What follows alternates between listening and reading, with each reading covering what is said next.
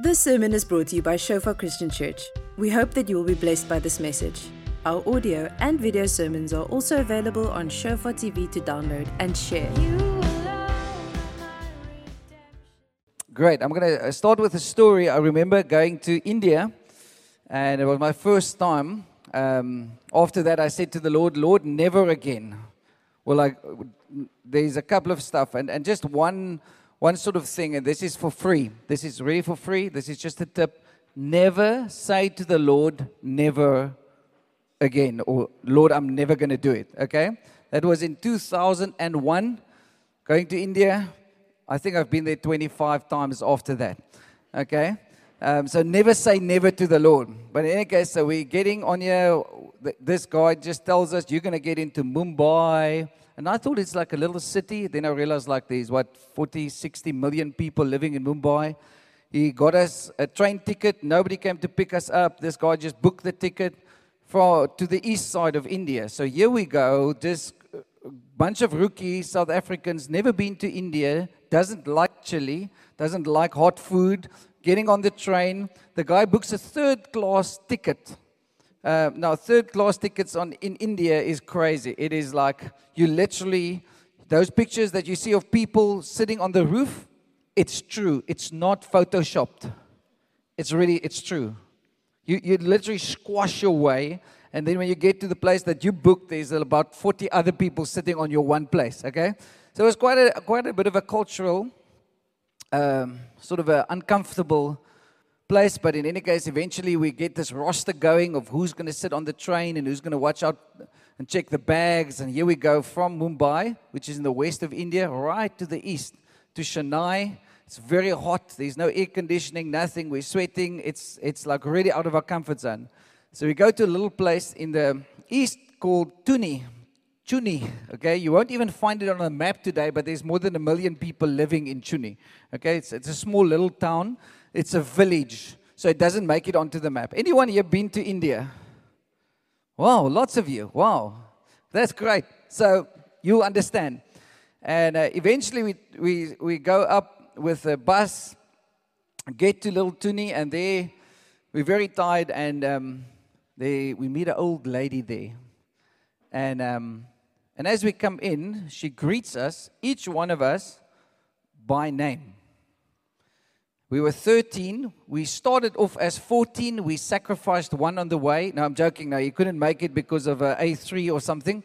You know, it was a sacrifice we were willing to make. You know, just left him behind in Mumbai. No, no, no, no. We, he was had to write a rewrite or something. So he stayed behind. And so she greets the 13 by name. And then when it comes to the last one, she's, she's frowning and she asked the pastor, not in English, but she translated, or he translated.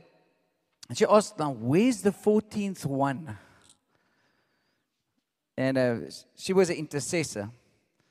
And she would pray every night from 1 a.m. to 6 o'clock in the morning for us. But God showed her for, in three months before that already all of our faces, all of our names, who's married, who's not married. And she saw all of our faces in visions as she prayed for us and she described the 14th one of the team, how he looked like to us. And then we realized, like, sure. There's a book, if you get time to read it, read it The Insanity of Obedience. The Insanity of Obedience. There's a story that the writer of the book writes, and he says he comes to the church in the Middle East, and he tells them, like, and I'm paraphrasing a little bit, I don't know all the detail, but he tells them, he says, like, you guys need to, you not, guys need to write down all these stories because he was interviewing a lot of people about all the miracles, all the stuff that was happening. He says, Are you writing it down? Are you writing it down? And then the pastor just humbly took him to the window and says, like, you know, look at the sun coming up. Do you wake up your children every morning to go and check up and tell them, hey, the sun is coming up, the sun is coming up again. No, because it's normal. Then the pastor asked him, Are you writing, are you reading your Bible? Because why should we write stories that we experience every day that is in your Bible? The point I'm trying to make is what is normal Christianity? For 80% of the Christians in the world, normal Christianity is living with miracles, living with the supernatural God every day. For them, it's just normal. For us, write a book about it, tell a story, make a video about it because it's amazing, you know, God healed somebody. but Christianity, the norm is a group of people that are wholeheartedly surrendered to Him. And the Holy Spirit feels welcome in their midst to move and to do things. And so I'm going to talk about the ministry of the Holy Spirit as we're setting ourselves apart for this week and as we're not doing a lot of events and because events can do nothing. Number of people in a church means nothing. If god's presence is not there we're not interested. If god is not welcome if it's not the norm of christianity then we might as well close the doors because we're just busy with another social club and we cannot compete with the world. The world has budgets and stuff and entertainment. But if you come to church for entertainment, sorry, you must come to church for God. And the biggest question for us as leaders in this church is we say, God, what makes you feel welcome, not what makes the people feel welcome. Because we can have white shoes, we can have flat caps, we can have coffee trailers, the best coffee, and competing with all the other churches and all that stuff. And eventually, we just draw people from other churches because our program is better. But then there's no power, there's no conviction, there's no transformation. But when you preach the gospel, you will see that life in abundance. I almost somebody gave me white shoes, eh, this week because I was I was knocking the people with white shoes in the church for months now, okay? I did not wear them because I would like to choose my persecution well.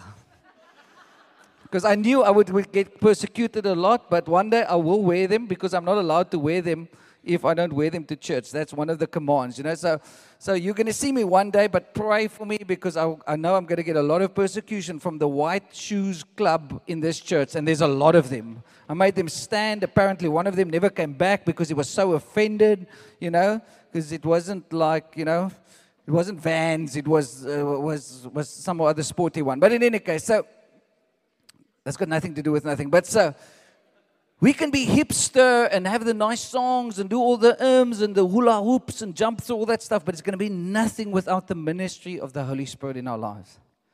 And so in the Old Testament, it was already prophesied about Jesus and the ministry of Christ. Now you, you cannot, if you want to, if you want to see the world change, if you want to um, see the kingdom of God come in your life, trying to do it in your own flesh will absolutely mean nothing. But in about Jesus, it said in Isaiah chapter 11, the prophecy, long before Jesus came, there shall come forth a rod from the stem of Jesse, and a branch shall grow out of his roots. The Spirit of the Lord shall rest upon him the Spirit of wisdom and understanding, the Spirit of counsel and might, the Spirit of knowledge and of the fear of the Lord. We can almost spend three hours just on that verse. What does that mean? It's the sevenfolded spirit. In the Old Testament, you would see this thing called the menorah, this candlestick that was burning day and night in the temple.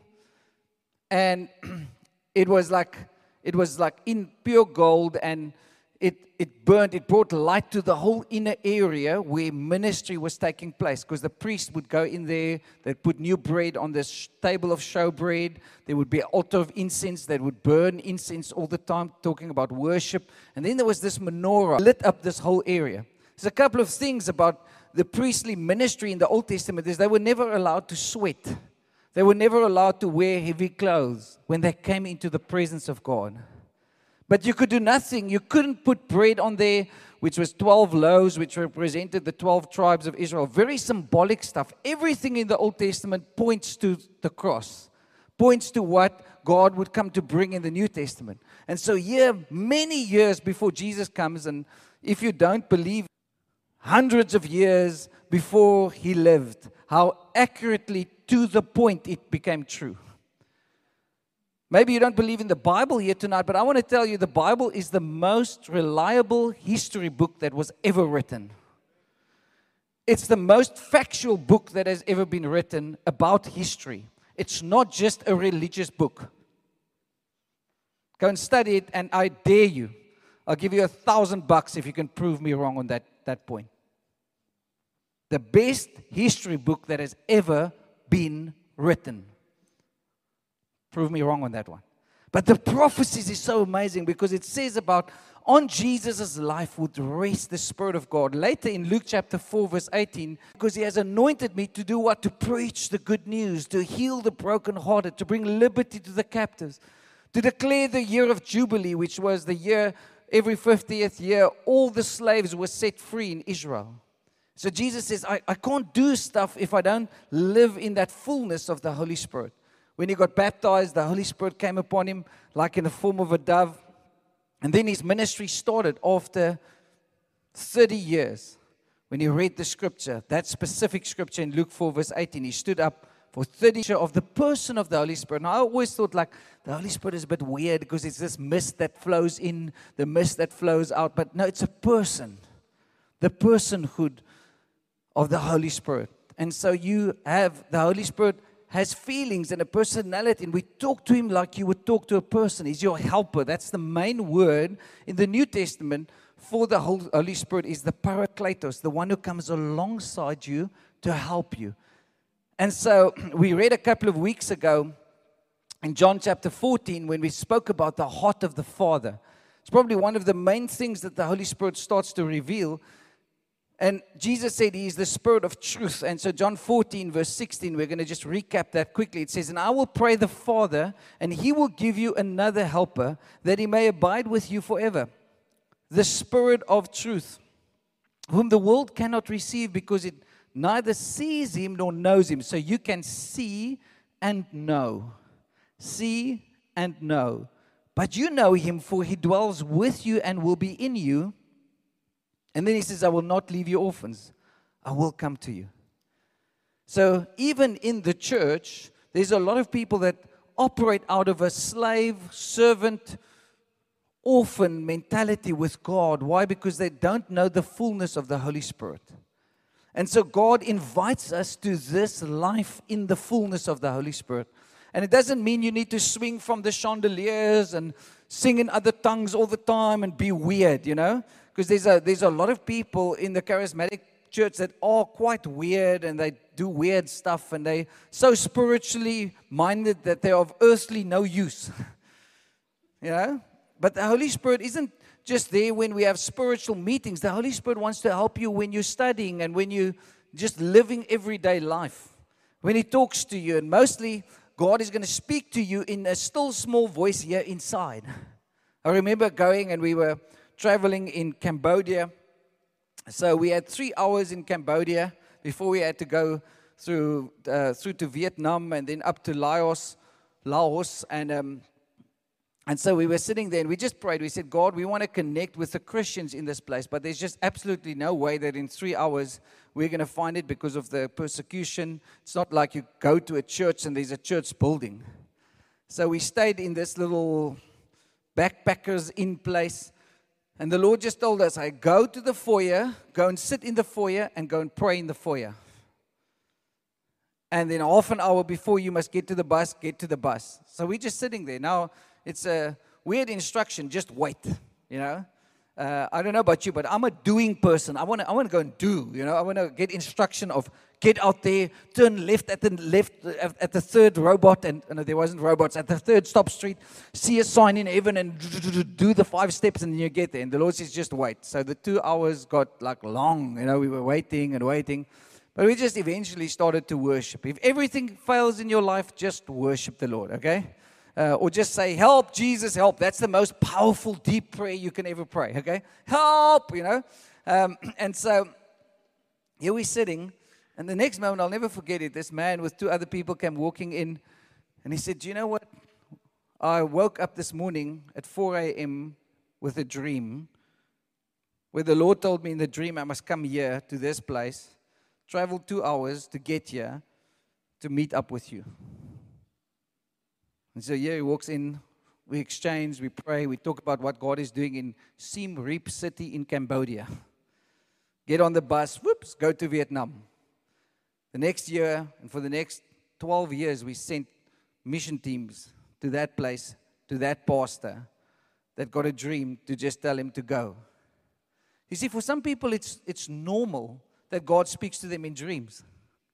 For us, it's almost like abnormal. You know, you think like, does God really speak like that anymore? Now, there's a whole group of Christians, we call them cessationists, meaning that they believe that the working of the Holy Spirit died or sort of stopped when Scripture was written because Scripture is God's ultimate revelation. So the people in the first test in the New Testament needed the Holy Spirit to write Scripture, and therefore Scripture is God's highest way of speaking, and God primarily does speak through Scripture.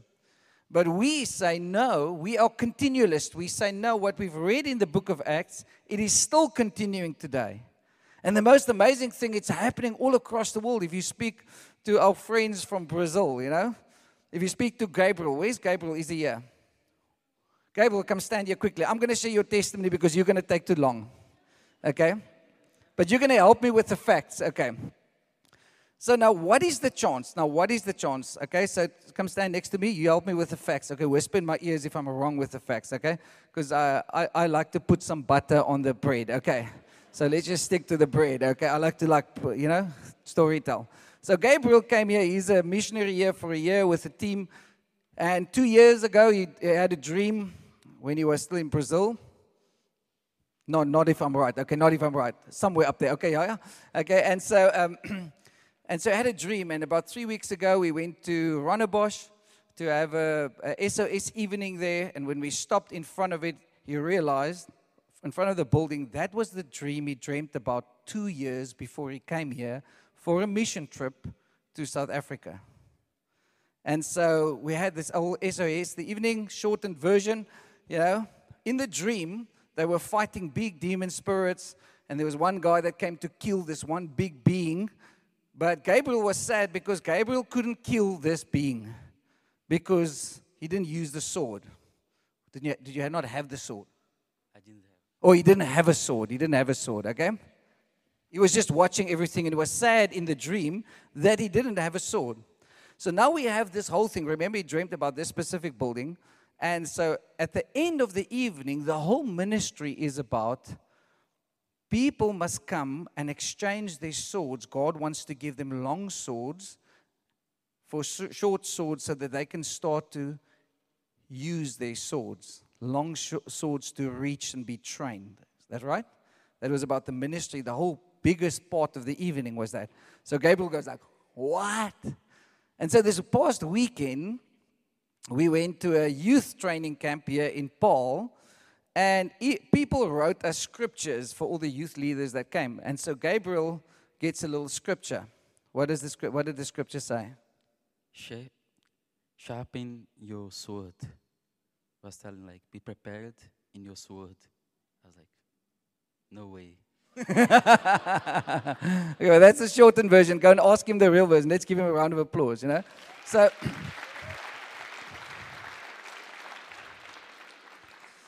So, so somebody wrote him a little scripture on a piece of paper that left it in his bag, didn't know him at all, and said, You must sharpen your sword. What's the chances? Come on. We're either into fortune telling or we're into the Bible yeah. There's, there's no other chances. There's, there's just no other chances, okay? So God wants to not, He wants to break an orphan spirit over us through the working of the Holy Spirit because suddenly you realize, like, hey, God knows my number, God knows my name, God is in control of my life. Because if He makes me dream a dream two years before I arrive on a mission place to a little place where I'm supposed to go on a Wednesday evening, I realize, like, wow, God has gone before me.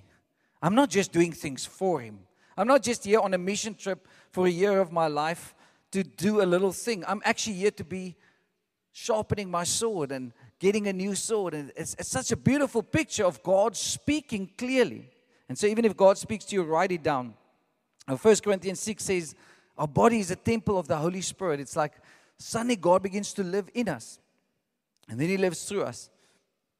With that goes the Spirit that reveals our sonship. In Romans 8, verse 12 to 17, and I'm going to pick up some speed now. Therefore, brethren, we are debtors not to the flesh to live according to the flesh.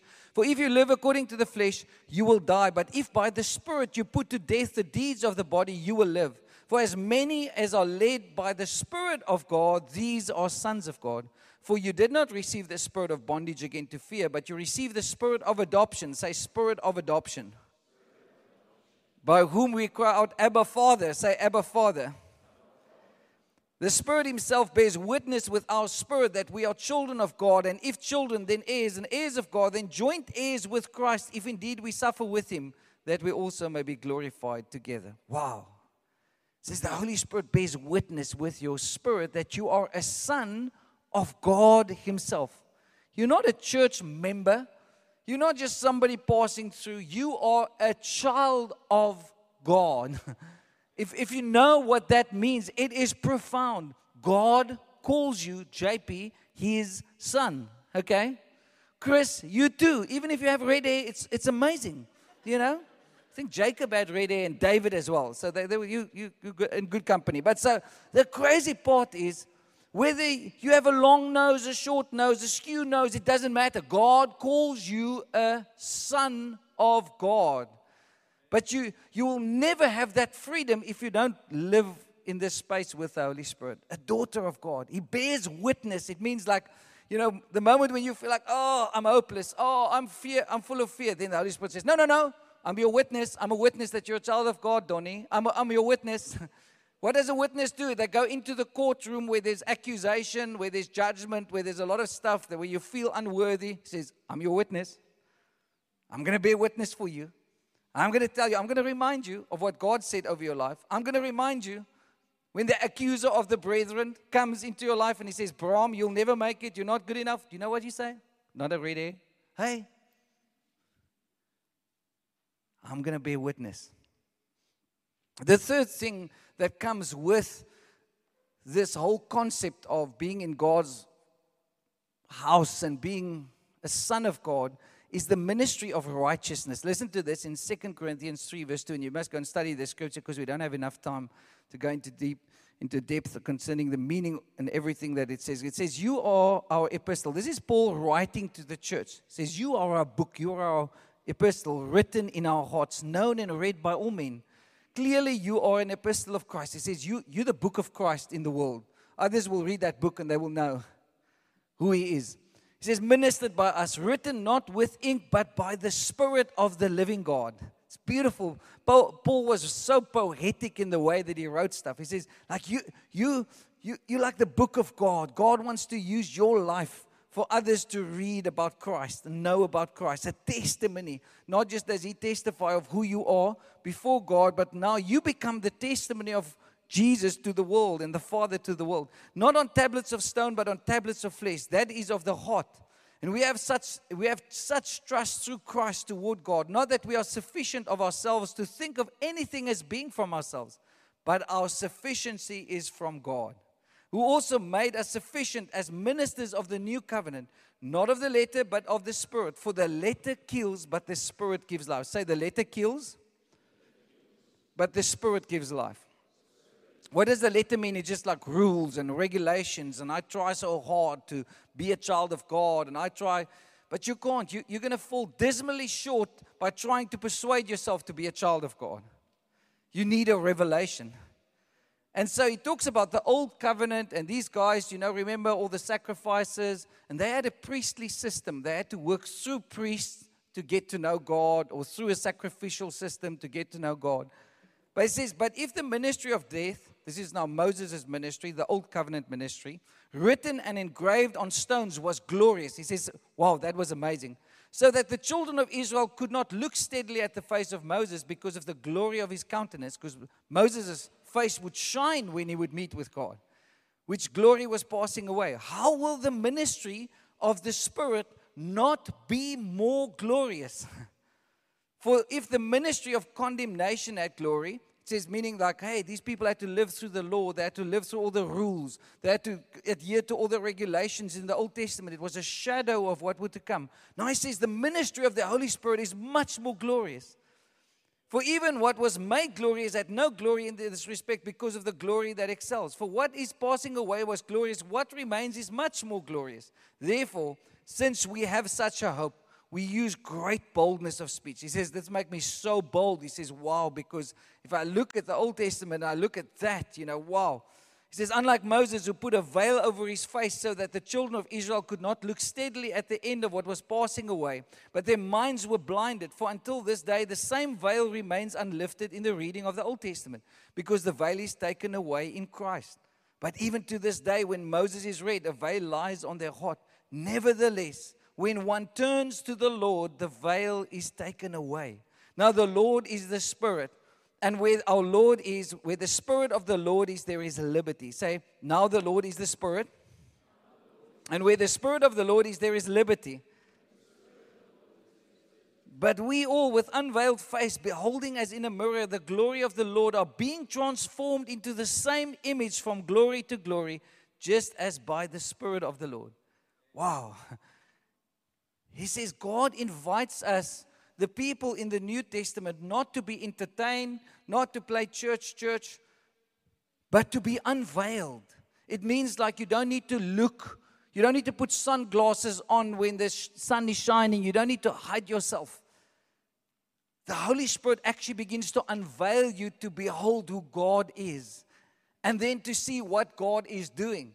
And he says, This is such a glorious ministry, the ministry and the work of the Holy Spirit. We, as those living after Christ, he says, we are so, we are so privileged. The only problem, the church in the West, we're not tapping into that because there's no sacrifice. The devil is lying to us through entertainment, through quick fixes, through instant fixes, through quick drive through stuff. That no, no, no, no. That's not really nice and and you know, I'm going to get bored with God. What a lie. he says, You're going to be unveiled. And the more you seek God, the more you're going to find. And that's why you're going to say, Wow, in heaven.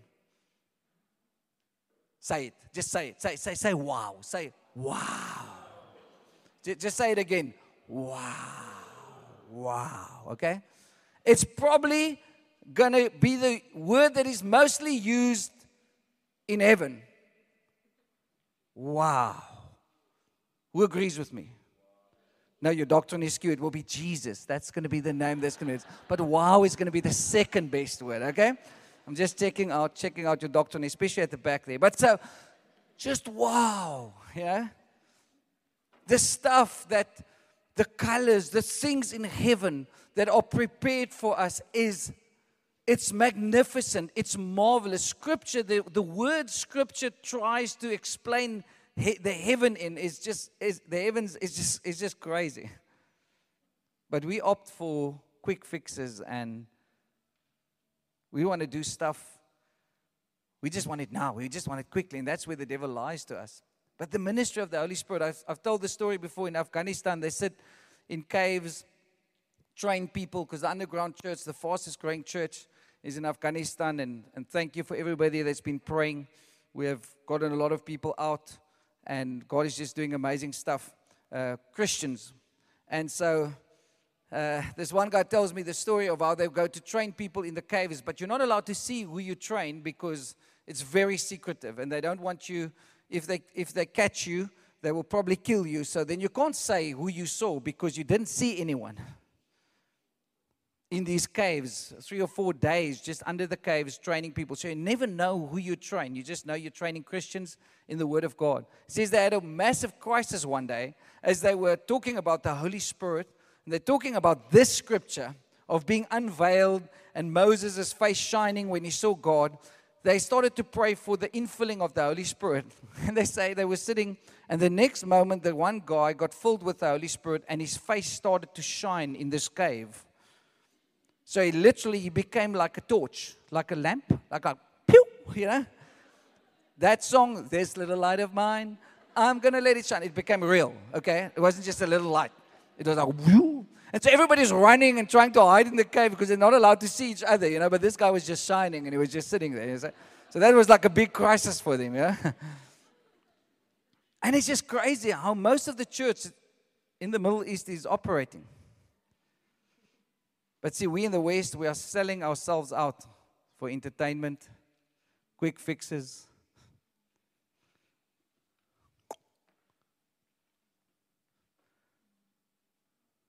We don't realize how much there is in Christ. And that's why we need to ask the Holy Spirit, say, Lord, Holy Spirit, help me to see the Father, to cry out, Abba, Father. Holy Spirit, help me to see where you are moving and what you're doing. Lord, speak to me. I value your presence more than anything in my life. Never do something without consecrating. Every morning you wake up, you say, Father, I consecrate this day. I say, Holy Spirit, I acknowledge you in my work, in my life, in my studies, everything I do. Speak to me because He's going to speak to you so many times. I, can, I promise you. And so when you know the presence of God, then you will know the power of God. And this is the last scripture, Acts 1, verse 8. It says, But you shall receive power, dunamis when the Holy Spirit has come upon you, and you'll be my witnesses in Jerusalem, Judea, Samaria, and to the uttermost ends of the earth. Sure. You shall receive power. Dunamis. I want to ask you a question Is your Christianity powerful?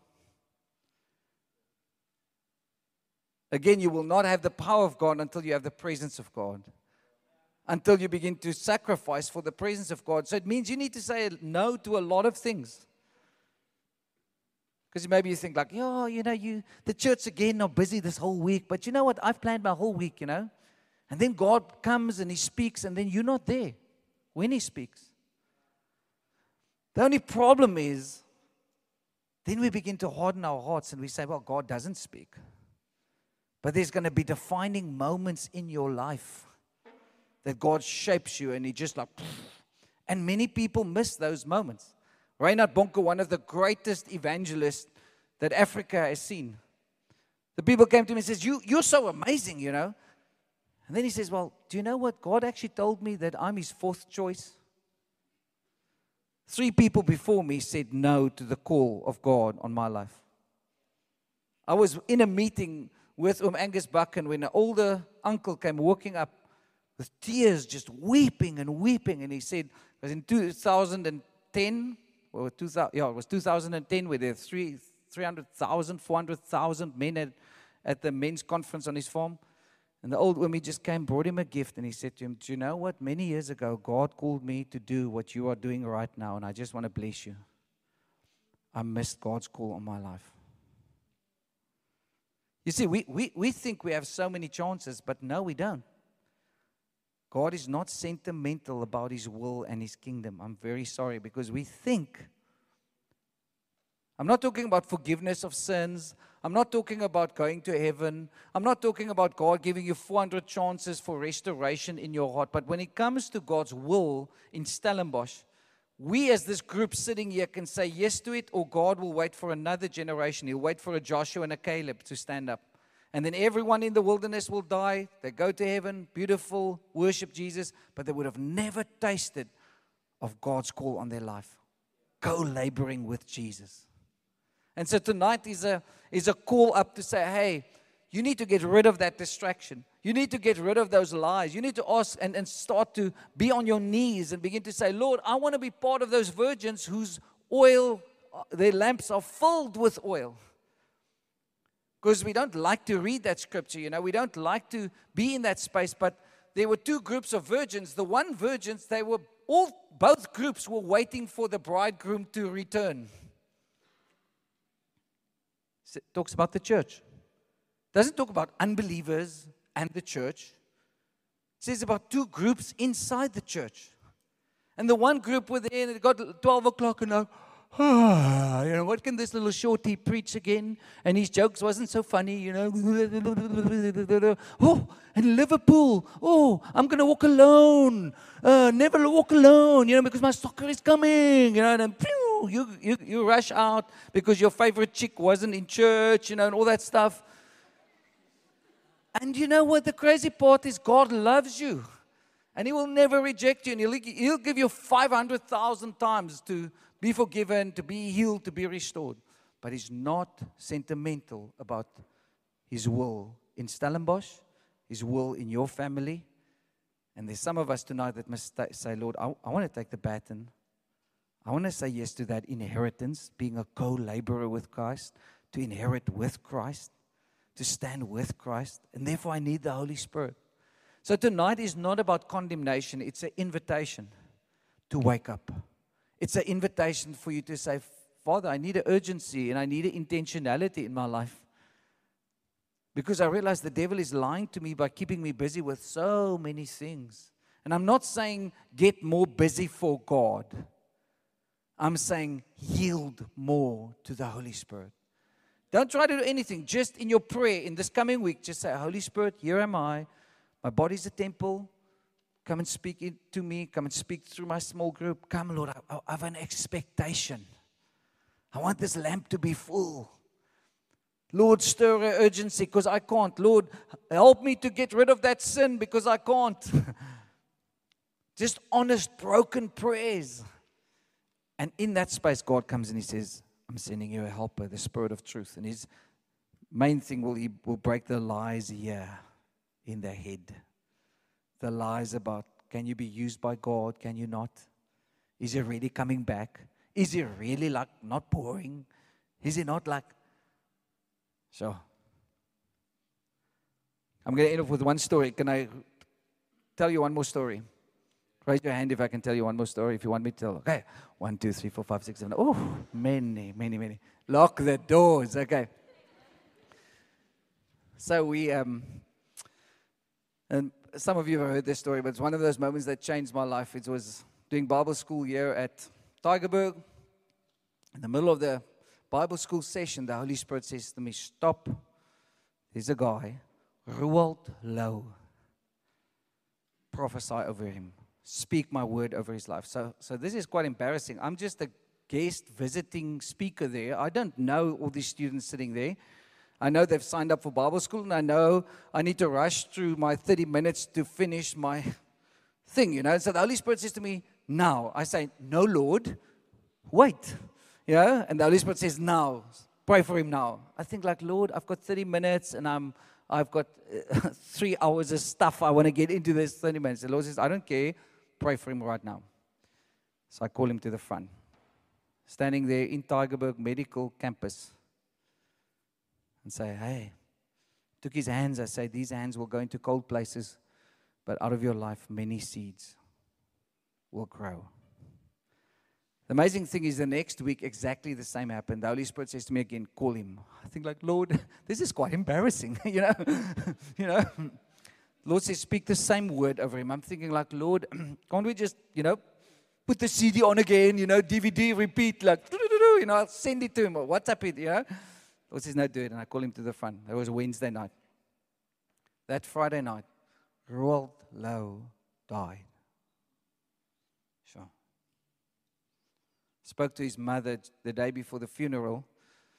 And there were quite a religious crowd that had to, family and stuff, that had to do the funeral and so they asked me to do the ending, the, the finishing prayer of this funeral. There were like 800 people there. And so I spoke to his mother. His mother said she's very sad, but every morning when Roald came out of his room, 18 years, 19 years old, he would shine. And then he would go to and say, Mom, I'm ready for Jesus' return. Everyone around him got saved that week. the lady working in the house as well. Long story short, so here comes this, the, the funeral. And so I just realized, like, Lord, you've got a word. You had a word over his life, and that means that seed is dying in the ground. I thought the cold hands going into cold places means like Iceland, Russia. He's going to minister there. That's what I thought, you know. Never interpret what God is saying. He actually died. That's what the cold places meant, you know, that God actually knew, 19 years old, his time is coming to an end. So, funeral comes, bless his heart, but this Christian leader speaks the most nonsense ever. 40 minutes, I'm sitting there, I'm thinking, like, what? No, everybody is not Christian. No, there is a heaven and hell. So now my heart is beginning to pump because I realize, like, there's a prophecy and there's an opportunity for 800 people to respond to this seed that is in the ground. So I have the finishing prayer at the funeral. So, what can you do? You just pray a prayer in a prayer. So this is what I prayed. I said, Father, I thank you. We're very sad, but today is not about Roald's life. Today is about the people here that needs to repent because Jesus, you died and you rose from the dead. And Roald's life is not in vain, Lord, because his life is a seed, and we can choose whether we want to be urgent about following you or not, or we can play games. But Father, I want to thank you that Jesus died on the cross for forgiveness of sins. And Lord, we respond in repentance today. And so, Father, I thank you. As I'm busy praying, everyone that does not know you will stand up in this prayer and they will acknowledge that they need you. So, about 400 people. While I'm busy praying, 400 people stood up. And Lord, as they are standing up, they're considering their sin and whether their life is right with you.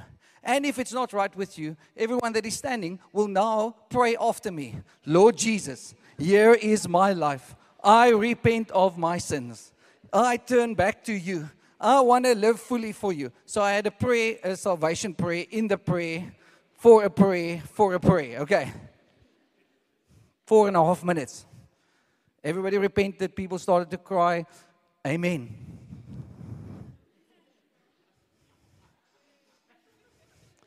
So, what's the moral of the story? Never ask me to pray. Okay, no, no, ask me to pray at the funeral. Okay. Seven years later, a, little, a lady came walking. I met her up there in the eastern part of Namibia. She says, Do you know what? I went from that funeral. I led my dad to the Lord. I led my mom to the Lord. My two sisters, my whole family got saved. We planted a church. We're 70 people now. A seed was planted in our hearts because of that one prayer. Let's give God a round of applause. Amen. And so,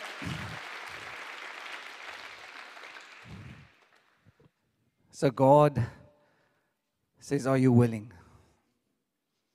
Not are you performing, are you striving, because most of us in the natural, we are disqualified. Based on what Jesus has done, we are qualified. But humility is the key, the righteousness of Christ. And that's why that one scripture talks about the ministry of righteousness, meaning to have a right standing before God. The Holy Spirit brings that in your life. That you're a son of God, that you're right before Him, that you can live in the freedom. And it's all because of the cross. It's not because of our greatness. It's not because of our urgency. It's not because we go on missions. It's not because we fast and pray. It's not because of our works. It's about what the Holy Spirit is doing and the Holy Spirit is here with us. I don't know about the other churches in this church. The Holy Spirit is beginning to work a holiness and a, and a desire for God and for the things of God. There's almost like also a frustration. How many of you have been experiencing a bit of a frustration? Spiritually, you just feel like this frustration. Feels like, hey, I, I'm, I'm in second gear, but I know I need to be in third gear. Raise your hand if that's you. You feel like, wow, God wants to do something, but it's on the verge, and it, and it feels I'm so frustrated with myself because I can't get there where God wants me to be. You're in the best place ever because you need the Holy Spirit. You need the ministry of the Holy Spirit. And as you just open up your heart, as you just begin to say, God, even if I just pray a prayer on a funeral, I'll do whatever you tell me to do. Wholeheartedly following. That was what Joshua and Caleb did. They wholeheartedly follow God. They didn't hold anything back. And God says, they've got a different spirit. Will you stand with me tonight? Thank you for listening.